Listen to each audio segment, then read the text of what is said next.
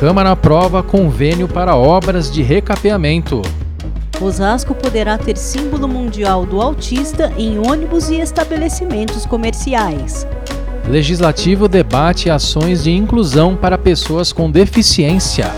Eleitores podem emitir título e regularizar cadastro até dia 4 de maio.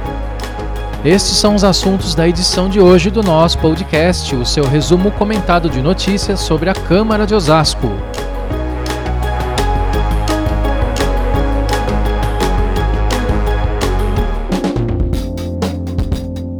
Olá pessoal, tudo bem? Nós somos os jornalistas da Câmara de Osasco, Maurício Viel e Daniele Simões.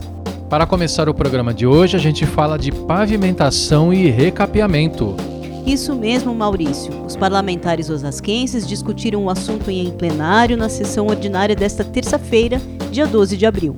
Sim, Dene, foi a nona ordinária do ano e um dos projetos aprovados, proposto pelo Executivo, autoriza o município a celebrar convênio com a agência Desenvolve São Paulo para obras de recapeamento asfáltico e pavimentação. O convênio com a agência do governo do estado permitirá a contratação de empréstimo de até 35 milhões de reais para uso exclusivo nesse tipo de obra, com condições especiais. A presidente da Comissão de Economia e Finanças, vereadora Elza Oliveira, conta os detalhes. Então é importante a gente só esclarecer aqui que esse empréstimo ele vai ser pago em 96 parcelas, com carência de dois anos, para que a gente comece a pagar. Então é uma condição muito vantajosa para o município. O presidente Ribamar Silva explicou de que forma as obras vão beneficiar a população. Vamos ouvir. Os vereadores são testemunha aqui de quantos pedidos recebem de ruas que estão 30 anos sem recap, 20 anos sem recap, e quando a gente coloca um projeto de suma importância desse, a gente vai impactar na vida das pessoas. Não vai estourar pneu, não vai estourar roda, vai ajudar no amortecedor. Em todos os aspectos você acaba ajudando a cidade. A gente lembra aqui, Maurício, que o projeto deve passar por nova votação antes de ir à sanção do prefeito Rogério Lins. E agora a gente traz mais uma boa notícia. Foi aprovado o projeto que trata do uso do símbolo mundial do autismo em ônibus e estabelecimentos comerciais que possuem atendimento prioritário para pessoas com transtorno do espectro autista. Exatamente, o projeto, de autoria do vereador Josias da Juco, representa mais uma conquista para as pessoas com autismo. Acompanhe a justificativa do autor da matéria. Hoje você entra num ônibus, tem lá o símbolo do idoso, o símbolo do deficiente, mas não está regulamentado esse símbolo que vai garantir o direito dessas pessoas. As famílias vão se sentir respeitadas. Como o projeto foi aprovado em primeiro turno, é preciso que passe por nova votação antes de ir à apreciação do prefeito Rogério Lins, que tem poder de vetar ou sancionar. É isso aí, Dani. A gente torce para que essa iniciativa vire lei o quanto antes e se some às outras ações adotadas em Osasco que estão ajudando a transformar a vida das pessoas com autismo. E falando em inclusão de pessoas com deficiência, o tema também esteve em pauta na fase do expediente da sessão desta terça-feira. Sim, Dani, os vereadores aprovaram uma moção de aplauso à Fundação Dorina Noel para Cegos, pela atuação junto à sociedade brasileira.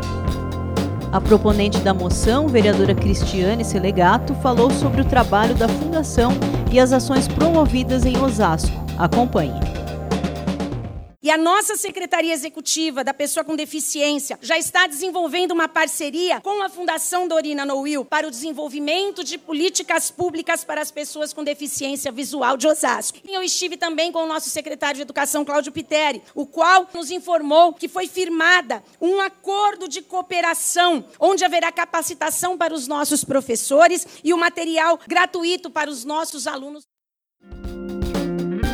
E antes do encerramento desta edição, a gente fala sobre eleições 2022. Pois é, Maurício, este ano teremos eleições e Copa do Mundo. Só que, ao contrário do que sempre acontece, as eleições chegam primeiro que o Mundial de Futebol. Os brasileiros vão eleger presidente da República, governadores, senadores, deputados federais e estaduais. Sim Maurício e a Justiça Eleitoral trabalha para garantir a emissão de novos títulos e promover a atualização cadastral. Tudo isso de forma online. A chefe de cartório eleitoral aqui em Osasco, Júlia Albertin, explica como funciona o atendimento online. O título NET, ele permite que o eleitor faça o primeiro título dele, que é o alistamento eleitoral, principalmente para os jovens a partir dos 16 anos, e também transferência de domicílio, quando a pessoa mudou de cidade, e também atualização cadastral, se ela precisa atualizar algum dado, mudar a escola, ainda que continue no mesmo município, qualquer alteração a pessoa vai poder fazer no requerimento dela, desde que anexe todos os documentos obrigatórios. Importante lembrar que o prazo para emissão e atualização do título eleitoral é 4 de maio, então não espere para regularizar sua situação. Para mais informações, acesse tre-sp.jus.br.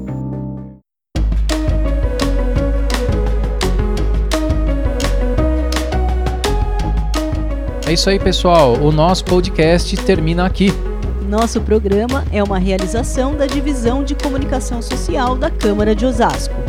Ajude a levar utilidade pública a mais pessoas, compartilhando nós nas redes sociais. A gente volta na semana que vem com mais novidades para você. Até lá!